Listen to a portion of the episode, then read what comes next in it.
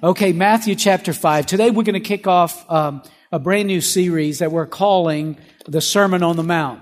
And we're going to study uh, what is known as the greatest sermon ever preached. Wouldn't it be cool to be to have been there when Jesus preached? Wouldn't that be so? I mean, listen, there's been some incredible preachers in our land over the over the years, but how many of you know there ain't no preacher like Jesus was? Amen. Ain't no sermon like Jesus' sermon. Amen. Well, you know, the cool thing is we got recorded in the scripture Jesus' sermons. And today we're going to begin a series looking at what is called the Sermon on the Mount. And we're going to take a little bit longer than we normally do in a sermon. And the Sermon on the Mount is, is you know, two, three, it's, it's five, chapter five, six, and seven of Matthew. And we're going to go almost verse by verse, but we're going to go from subject to subject. And I'm not sure exactly how long it's going to take, but we'll just go until we feel like it's time to change gears and we'll change gears. Amen? But this morning we're going to begin by talking about the Sermon on the Mount. And I just want to begin with a, with an introduction. You know, the Sermon on the Mount was, um, was preached by Jesus right after he began his public ministry. You know, he had just come out of the wilderness. He went in led by the Spirit and he was tempted in the wilderness and he overcame every temptation. And the Bible says he came out of the wilderness in the power of God. And he began to do his ministry. And it wasn't long that a great crowd of people began to gather around him. And they began to follow him as he went. And so as he went along and he started his ministry, he realized that it wasn't good, good enough to just go around healing people, delivering people. He needed to teach them about the kingdom of God. And that's what the Sermon on the Mount is all about. And so we're going to begin today looking at the first two verses of the, of the sermon, and then we're going to go to the end of the chapter, or the end of the sermon, and look at the last ver- verses of that sermon, okay? So if you're in your Bible, Matthew chapter 5 and verse 1 says this, One day, as he saw the crowds gathering, Jesus went up the mountainside and he sat down. And his disciples gathered around him and he began to teach them. Now notice Jesus went up on the mountainside. He went up on the mountainside and he sat down. And then after he sat down, there were some that gathered around him. Now I want you to notice that there was an entire crowd that had gathered, but the Bible doesn't say that the whole crowd gathered around him. It said that the disciples sat down and heard him preach his sermon. Amen. Now in Matthew chapter 7 and verse 28, it says that when Jesus had finished his teaching from finished or finished saying these things, the crowds were amazed at his teaching, for, for he taught with real authority, quite unlike their teachers of religious law. In other words, when Jesus taught, there was a noticeable difference between his teaching and the ones they were used to. It was the power of God on his teaching. Amen. It was the anointing of God flowing on the words that he spoke. And then in chapter 8 in verse 1, it says that when he came down from the mountainside, large crowds followed him. When he came down from the mountainside, large crowds followed him. So he went up on the mountain. Now, when he went up to the mountain, it didn't mean like, you know, he went up to the Smoky Mountains. And he had to, you know, had to shout way down in the valley for people to hear him. They believed that the mountainside was maybe just kind of like a, a cliff, like a low hill that he climbed so that he had a, a, an advantage of being able to look down on those that had gathered and he could see more people and speak to more people. And in his, uh, the auditory of his voice was able to, to, to project further. And so as he went up on the mountain and he preached, um, he, he delivered a, quite a lengthy sermon there that day. And then after he finished, he came down from the mountain. Hence why it's called the Sermon on the Mount. Now I want to make a couple of observations and, and make a couple of points as we begin looking at the Sermon on the Mount. Number one, first point is this. Jesus taught a targeted audience. Jesus taught a targeted audience. You know, it, there was, there was that great group of people, but it was only a select group that ended up sitting at his feet and listening to the sermon.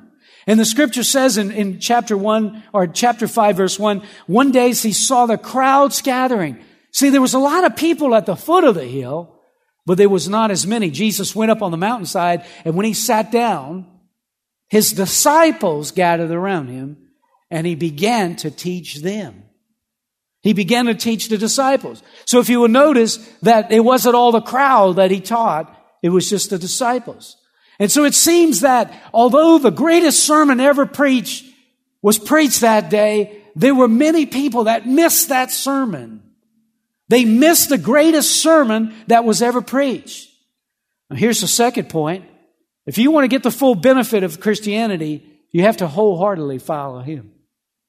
You got to wholeheartedly follow Him. Some get to see Him minister, but yet some get to hear why He ministered.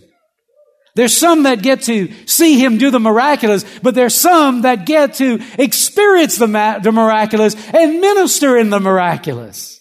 Amen? Come on, are y'all with me? I love how Matthew chapter 5 and verse 1 reads in the message version of the Bible. It says this, when Jesus saw his ministry draw in huge crowds, he climbed a hillside and those who were apprenticed to him, the committed, climbed with him. And arriving at a quiet place, he sat down and taught his climbing companions. Now, there's three characteristics of those who heard this, the greatest sermon ever preached. Number one, they were his apprentices, which means those who were eager to learn. They were teachable and they desired to be a student of the Lord. And then there were those that were committed, meaning they were willing to invest their time and make the effort to learn and to grow spirit. They were committed to this Christianity thing. And then there were his climbing companions, meaning they didn't allow themselves to become spiritually satisfied, but they continually hungered and thirst for more of God. Amen? Come on, are y'all with me out there? It was his climbing companions that got to find out the whole principles of the kingdom, the wisdom behind his kingdom in operation, not the crowd, his climbing companions. Now, you know, I believe there are three kinds of people in the kingdom of God. First, they're the observers. They kind of, just kind of look at the kingdom of God and, you know, I call it the tire kickers. They kind of go around the car and kick the tires, you know. And, and some people do that with Christianity. They kind of kick the tires of Christianity. All they do is just observe Christianity. And then there's some that are the recipients, I call them. And those are the ones that they don't come around just to observe. They come to receive from the kingdom of God. Come on, how many of you don't want to be an observer? You want to be a receiver in the kingdom of God. But then there's a third group, and I call them the producers. The producers, these are the ones that not satisfied with being an observer or just being a recipient. They want to multiply the kingdom of God. They want to see the kingdom of God advance. Amen. They want to see how the Lord wants them to live and walk in the kingdom of God because they believe the kingdom of God needs to continue to advance in the world around them. I think God is looking for producers in the kingdom of God. Amen. How many of you want to be a producer in the kingdom of God? Listen, the producers in the kingdom of God is not the crowd. It's the climbing companions. The Lord is looking for climbing companions. Those who are not satisfied with the status quo. They're not satisfied with just kind of, just being in the midst of the crowd. They want to know the truth and they want the revelation of God's kingdom. Amen. Now here's a third point. The third point is this. Jesus had a specific purpose for preaching this sermon. How many of you know he was intentional in what he was trying to do? He didn't, he didn't mince words and he didn't waste time. He wasn't just talking just to hear himself talk. He was the Messiah. He was the Savior. He was the King of Kings and the Lord of Lords. And whenever he spoke, there was weight, there was value, there was grace behind what he spoke. Amen. And so, you know, there in Matthew chapter 7, at the end of the, at the end of the sermon, he concludes this great sermon with, I believe, kind of revealing the purpose of the whole sermon. In Matthew chapter 7 and verse 24, it says, anyone who listens to my teaching and follows it is wise, like a person who builds his house on solid rock. Though the rains come in torrents and flooded waters rise and the winds beat against that house, it won't collapse because it's built on the bedrock. But anyone who hears my teaching and ignores it is foolish, like a person who builds a house on the sand. And when the rains and floods come and the winds beat against that house, it will collapse with a mighty crash. Now, you know, the purpose of the Sermon on the Mount, I believe, is uh, two things. Number one, first of all, I believe that Jesus was trying to build a solid foundation for his followers to build their life on. How many of you know the foundation of your life is very important? That's why family is so important. Because it establishes a foundation. That's why you, it's not just good enough to come pray a prayer at church. You gotta keep going with God and build a foundation. Why? Because the foundation determines the potential of the building. The better the foundation, the better the potential for the, for the strength and the, and the, and the blessing of that building. And listen, the Lord don't want His people to be shaky. He wants us to be solid. He wants us to reach our destiny and our potential in the Lord. But the only way we'll reach that, saints of God, is we gotta have a solid foundation. Amen.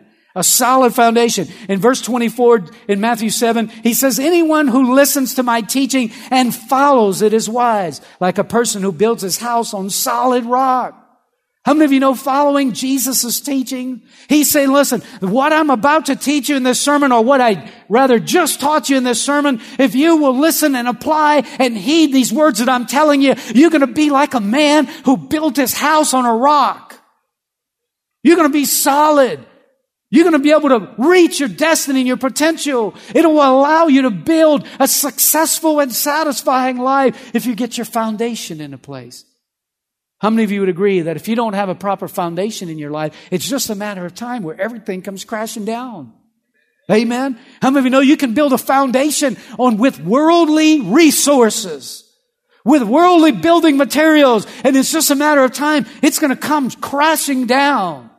You know, just recently, Facebook went, went public and it was supposed to be worth billions and billions of dollars. And then all of a sudden, as it came, now they're not sure what it's worth. You know, that's the way the life is of somebody that builds on the world's resources and, and the world's things. Amen. It's just a matter of time where it just comes crumbling down.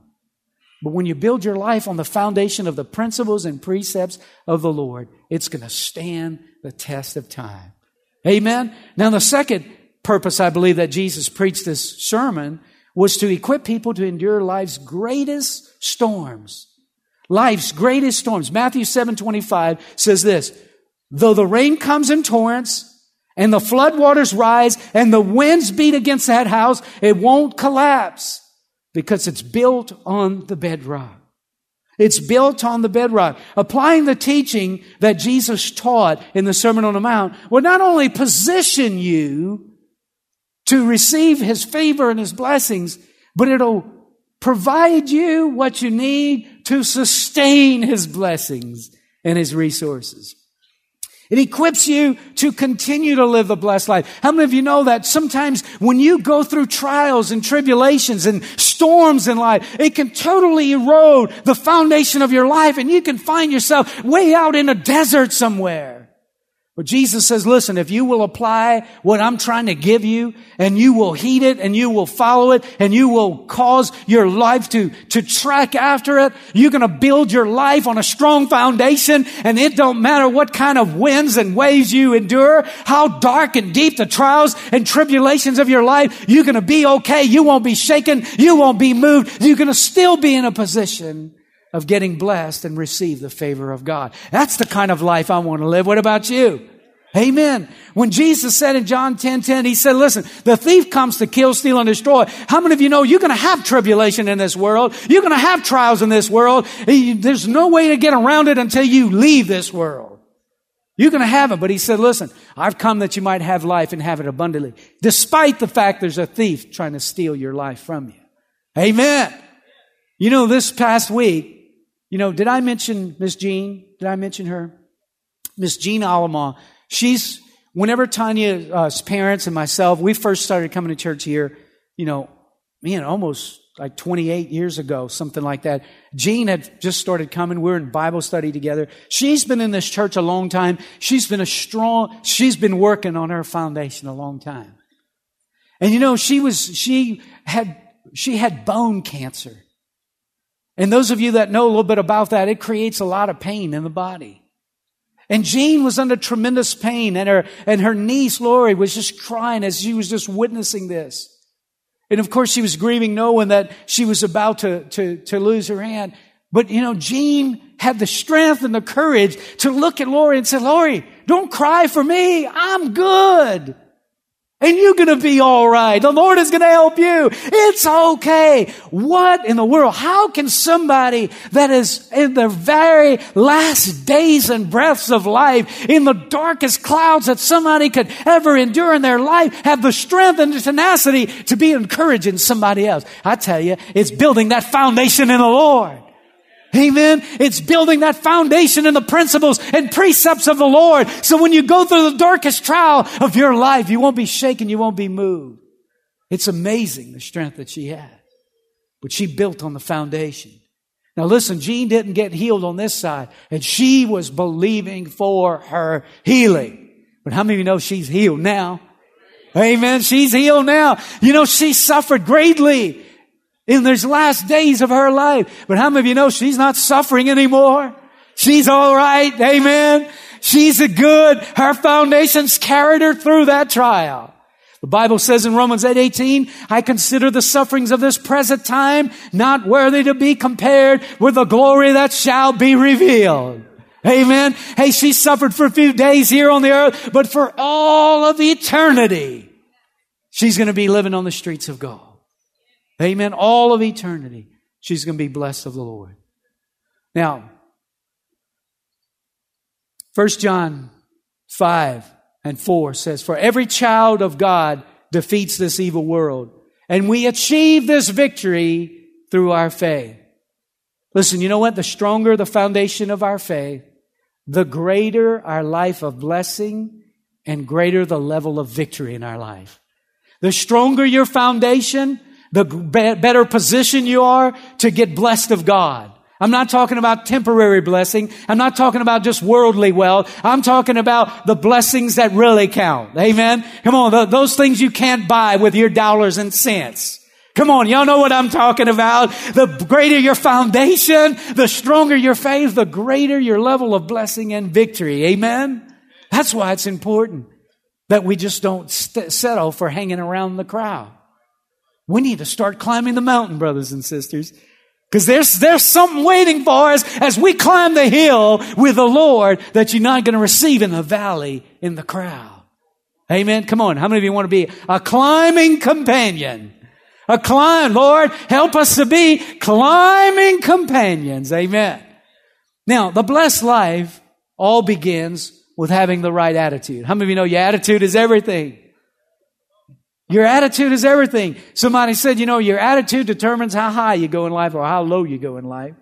Your attitude determines your altitude. And you know, in the opening verses of this sermon, Jesus deals with attitude. The very opening remarks of the sermon in Matthew chapter 5, in verse 2, he says this. He says, He opened his mouth and he began to teach them, saying, Blessed are the poor in spirit, for theirs is the kingdom of God. Blessed are those who mourn, for they shall be comforted. Blessed are the gentle, for they shall inherit the earth. Blessed are those who hunger and thirst for, for righteousness, for they shall be satisfied. Blessed are the merciful, for they shall receive mercy. Blessed are the pure in heart, for they shall see God. Blessed are the peacemakers, for they shall be be called sons of God. Blessed are those who have been persecuted for the sake of righteousness, for theirs is the kingdom of God. Blessed are those who have been persecuted for the sake of righteousness, for theirs is the kingdom of heaven. Amen. Blessed are you when they insult you, persecute you, and falsely say all kinds of evil against you because of me. Rejoice and be glad, for your reward in heaven is great. For in the way they persecuted, for in the same way they persecuted the prophets who were before you. Now listen, nine times in nine verses, Jesus says, blessed is the man. Blessed is the man. Blessed is the man. Blessed is the man that has these attitudes. Blessed is the one who embraces these attitudes. And then he goes on and he talks about, you know, they called the Beatitudes. These are the Beatitudes. And so in eight attitudes, he, he shares right there. Four of them dealing with our relationship with God. Four of them dealing with our relationship with people. And he says, if you will possess these attitudes, you're going to be blessed. You're going to be happy. Hugh Downs said this, a happy and blessed person is not a person with a certain set of circumstances, but rather a person with a certain set of attitudes. A blessed person it's not a person with a certain set of circumstances. It's a person with a certain set of attitudes. And so Jesus said nothing about blessed is the man who's got the perfect circumstances. He said, blessed is the man who has these attitudes. Blessed actually means to be happy and fortunate and being in a place and a position to receive favor from God. How many of you like to receive favor from God? You know, this is kind of like an IQ test. How many of you want God's blessing on your life? Can anybody say they don't want it? If they do, we need to pray for them for inner healing. Amen? So Jesus says, he begins this sermon, says, you need these attitudes, and he gives us eight ways to be in a position to be blessed and receive favor from God. So you see, who's he talking to? The climbing companions. The crowd was somewhere, never even heard what he said. But he's now giving them the keys. He's showing them how to tap into the kingdom of God. And he begins, he begins the first attitude that he begins and he shares with them. The first words out of his mouth is the attitude of dependence on God. And he says in verse three, blessed are the poor in spirit, for theirs is the kingdom of heaven. Blessed are the poor in spirit. Now the key to receiving the power and provisions of the Lord is to be poor in spirit. The main, the main thing to benefit from the rest of what he's going to share is this one principle. Blessed are the poor in spirit. Now, poor in spirit doesn't mean you have to be physically uh, needy and live in poverty. Is that right? I mean, that's not what he's saying. You gotta, you gotta be in poverty to be blessed. Well, Abraham was rich and he was the father of the faith. David was, was a mighty king. He was blessed beyond means. Joseph had the, had the control and had the, the, uh, oversight over all the, he had the biggest pantry there ever been. He was blessed of God. Amen. And he wasn't poor. Poor in spirit refers to being in a place of spiritual poverty, recognizing your need for God's mercy and grace. You know, it's the picture of poor, blessed are the poor in spirit. It's a picture of the beggar that you see on the street that, please, sir, please, please help me. Please give me, just give me a couple of dollars so I can go buy me a burger or, you know, it's that, it's, that's the picture. And he says, blessed are those as a poor beggar relies on others and, and trust other people to supply for their needs. That's the, that's the principle God is trying to tell us. If you want to be blessed, if you want to be favored, if you want to enjoy my resources, get yourself in a position you're like a beggar and realizing that you can't rely on yourself and you can't rely on others. You desperately need God to come through. You need God's help. Come on, how many of you feel desperate this morning? That's what he's talking about. A man poor in spirit relies on God and puts his total confidence and trust in God to meet his needs in his life. The first attitude we possess, we need to possess to enjoy a life of God, a life of favor and blessing in God, is an attitude of dependence on God. An attitude of dependence. Now, let me ask you a question. Are you poor in spirit? Are you poor in spirit? Which means, do you rely and depend and trust on God to provide for your needs? Or do you rely on yourself? Or do you rely on others? See, that's the question today. In Jeremiah 17 and verse 7, it says this, Blessed is the man who trusts in the Lord. Blessed is the man. Oh, I need some money. I'm a call. Do you call on God? Who do you lean on? I tell you, the Bible says, curse is the man who relies on the flesh. But blessed is the man who trusts in the Lord. See, God's saying, listen, don't make yourself or others the idol in your life that you're leaning on, depending on. You need to develop your dependence on God. Amen? And he says, by the way, if you want to know who's going to get blessed around here, blessed are those who trust in God. Amen? How many of you want to be blessed? Amen. So listen, did you know that we can determine the level of favor and blessing we receive from God? Say, no, God is fair, Todd. Yes, He is. He's fair enough to bless those that pursue Him with all their heart. And He's fair enough not to give that same blessing to everybody regardless of what kind of life they live. Come on, are y'all with me out here? Are y'all following me out here? So you see, the climbing companions got to hear this sermon and find out some keys to this thing that those in the valley never learned. So remember, it's our flesh, it's a natural tendency not to depend on God. You know, it's easy to say, man, we need to depend on God. But you know what? Everything in us don't want to depend on God. Like, you know, that, that didn't go over well at the first service either. Let me say it a different way. Everything in me does not want to depend on God. Everything in me would rather rely on what I can do and what I can see rather than depend on God. It's my natural tendency to depend on myself and others rather than God. And you know what? Can I share a secret with you? It's yours too. It's yours too. It's our human nature. Now, obviously some have a better uh, handle on this than others. But it's our natural tendency. Galatians 5:17 says, "The flesh sets itself against the desires of the spirit, and the spirit against the flesh, for these in opposition to one another, so that you might not do the things that you please." Our flesh don't want to submit or turn or rely on God. That's isn't that the truth? If that's the truth, say amen. All right, that makes me feel better. Matthew 26, 41, Jesus said, the spirit is willing. Yes, it is, but the flesh is weak. And that's the truth, isn't it?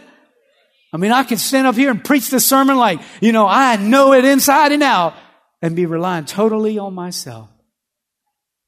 Right after I get down from here. Is that right? God help us. Come on, how many of you need God to help you? God help. Listen, depending on God does not come and will not come naturally. We need to cultivate a dependence on God.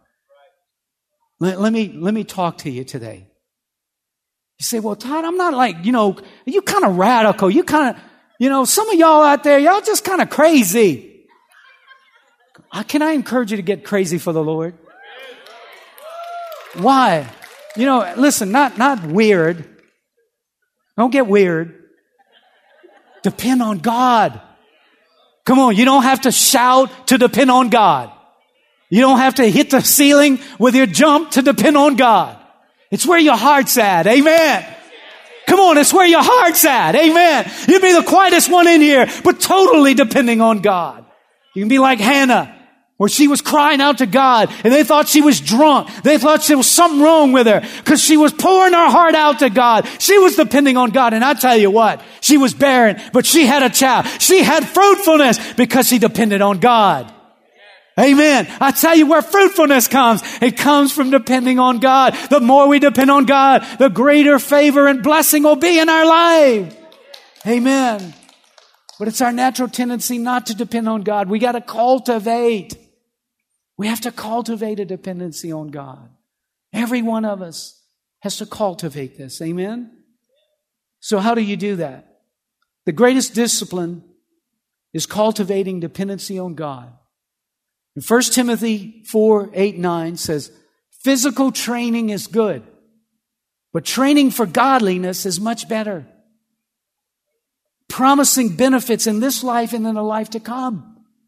Now, some of you just looked at that scripture and say, You see that? Physical training is good. One version says it profits little. Amen. That's why I don't do that treadmill and just go in the gym. I mean, it profits a little bit. Amen. I knew there was a verse for that. Amen. Come on. It doesn't say it doesn't profit at all. How many of you know it's easier to serve God if you got strength and you got breath? When, you know, you could climb the mountain and not pass out on the way. Amen. But he says, listen, physical training profits a little bit, but spiritual training profits more because it promises a blessing not just in this life, but in the life to come. Amen. And so, three ways to cultivate a greater dependence on God. It's not going to be like earth shattering. But you know what? Sometimes we overlook the really simple things and we get away from the basics and we leave the blessing on the table. Uh, let's hold up. Let's cultivate a dependence on God. How do you do that? Develop the habit of reading and meditating on the Word of God. The Bible says in Psalm 1 and 1, How blessed is the man who doesn't walk in the counsel of the wicked, nor stand in the path of sinners, nor sit in the seat of scoffers. But his delight is in the law of the Lord, and in his law he meditates day and night. Wow. He will be like a tree firmly planted by streams of water, which yields its fruit in its season, its leaf does not wither. Whatever he does shall prosper.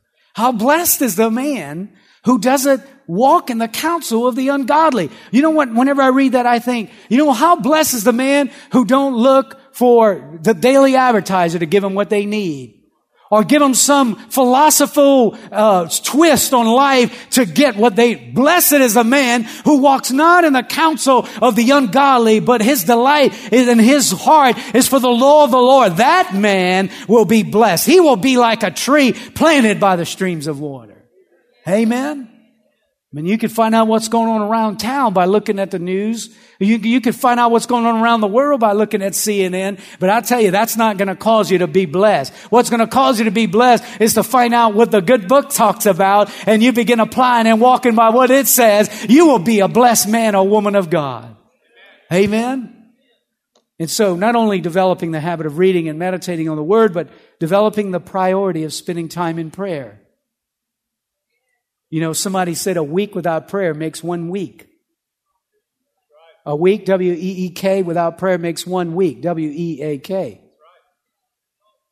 And so Matthew 6:33 says, "Seek first the kingdom of God and his righteousness, and all these things will be added to you."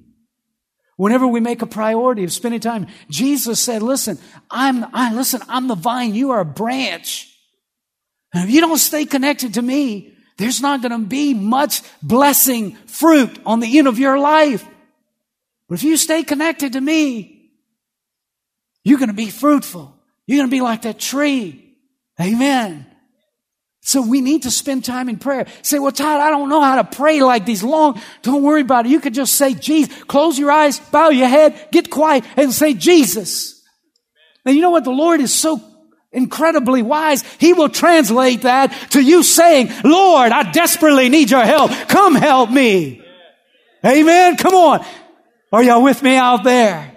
So don't worry about what you know how to say, don't know how to say. Just get before God and in your heart with your will. Just lean on Him and say, Lord, I can't keep it together. I don't know how to survive. I need your help. And I'll tell you what's going to happen. All of the resources of heaven's coming to your aid.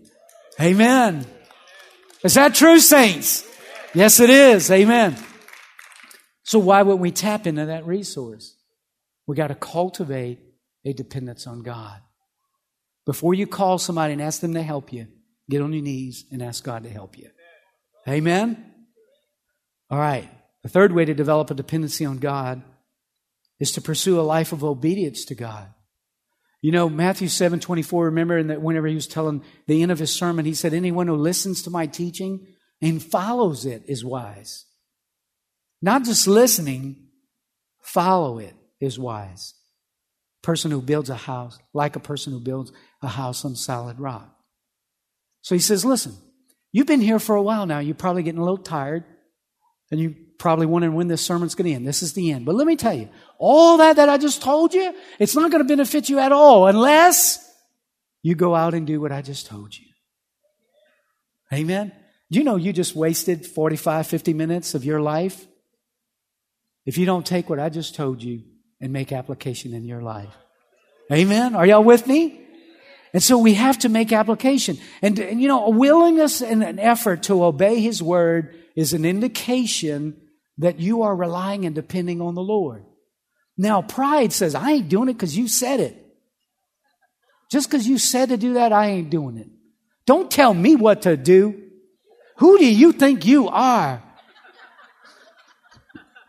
I know nobody in this room would say that, but you know, some, somebody out there. But come on, what is that? What is that attitude? That's the attitude God blesses. I don't need any help. I can do this. Well, you can do it up to a certain point. You can build a house on sand. It looks like that house that's on that rock. But one day the wind is going to start blowing. One day the waves are going to start crashing. Jesus said in this world, you're going to have storms. You're going to have tribulation.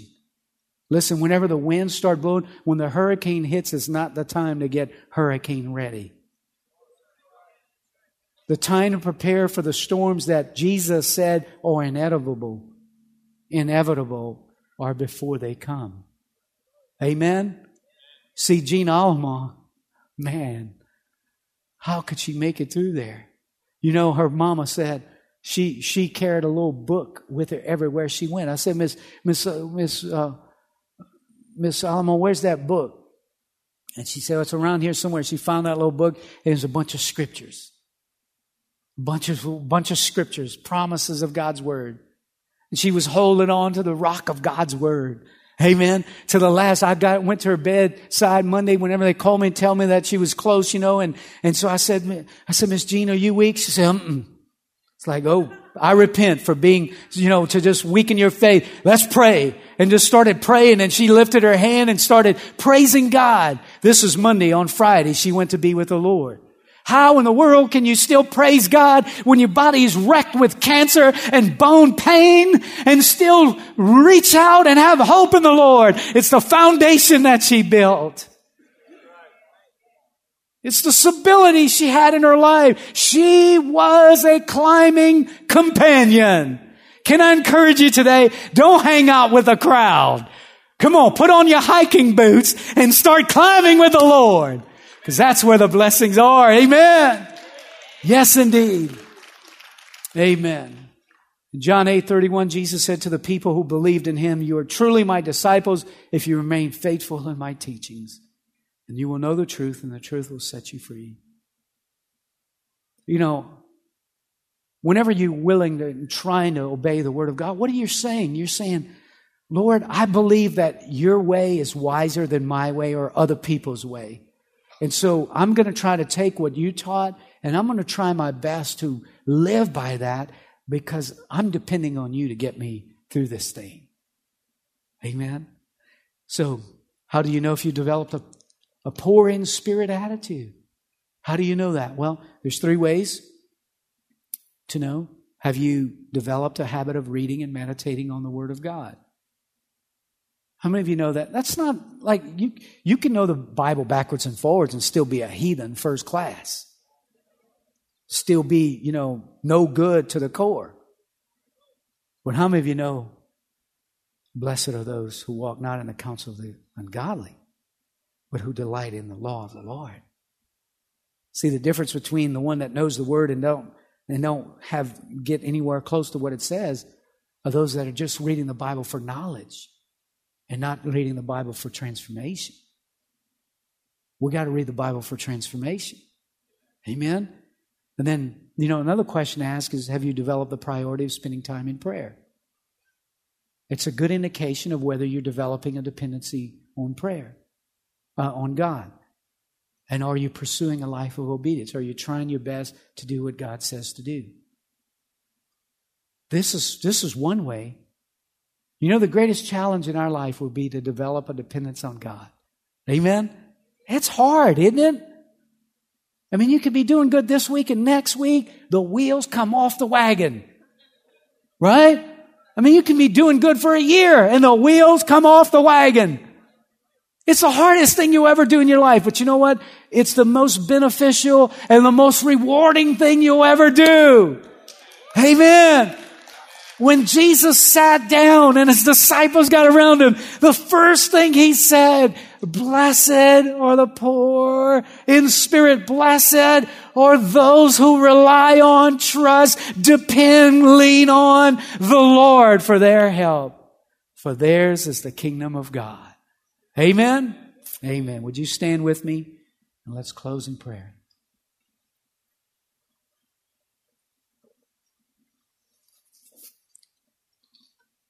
I got some bad news for you. You can't do this without God's help. You, you know, Jesus, somebody said the Beatitudes are like a schoolmaster. They make you realize you can't do, you can't live the Christian life without God in your life. Amen? And so, you know, you can't, how many of you know you can't do it without God's help, as good as your intentions might be? You got to have the grace of God flowing in your life. Amen. You can't enjoy the blessings of God's kingdom without God helping you along the way. Amen. You know, there was a religious leader and he said, uh, Lord, hey, how do you, how do you tap into this kingdom stuff? And Jesus said, he, he was a religious leader. asking this question. He came to Jesus by nights. He didn't want he wanted to make sure nobody saw him being in a place of vulnerability and asking the Lord for help. And Jesus said this, he said, I tell you the truth, no one can see the kingdom of God unless he's born again. You can't live the Christian life without the Spirit of God inside of you. You can't live the Christian life without the scales, spiritual scales taken off your eyes. The only way you can live the Christian life is to be born again, Jesus said. That's realizing that you've blown it, you've made, you've made terrible errors, you've you failed miserably at trying to live the life that God wanted you to live, live, and you need God's forgiveness and you need God's help. Amen. That's the beginning stage. That's the first step of depending on God for your salvation, for your eternity. And then from there, God takes you and moves you on from glory to glory, from blessing to blessing.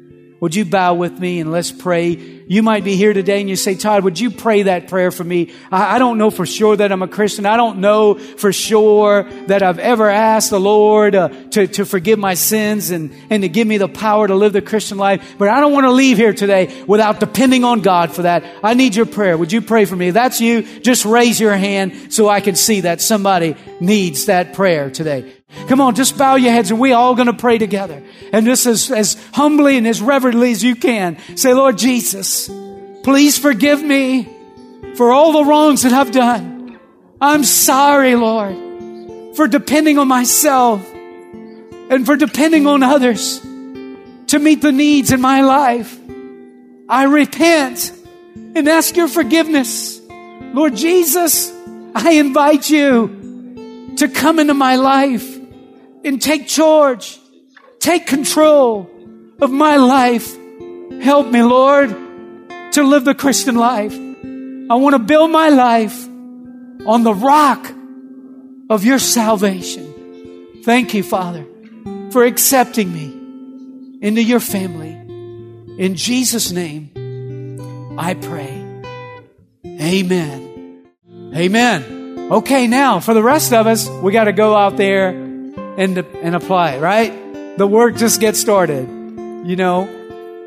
But how many of you know that it's worth it? Making the investment. Listen, listen. Just take a few minutes, read your Bible. Close your eyes, bow your head before you get going in the day. While you're driving to work, Lord, help me Develop a dependence on God. Do your best, Lord. I want to live in a way that's pleasing to you. And God is going to reward you handsomely for that. Amen. Amen. Father, thank you for your favor, your blessing, your grace over this congregation today. I pray in Jesus' mighty name. And everybody shouted and said, Amen.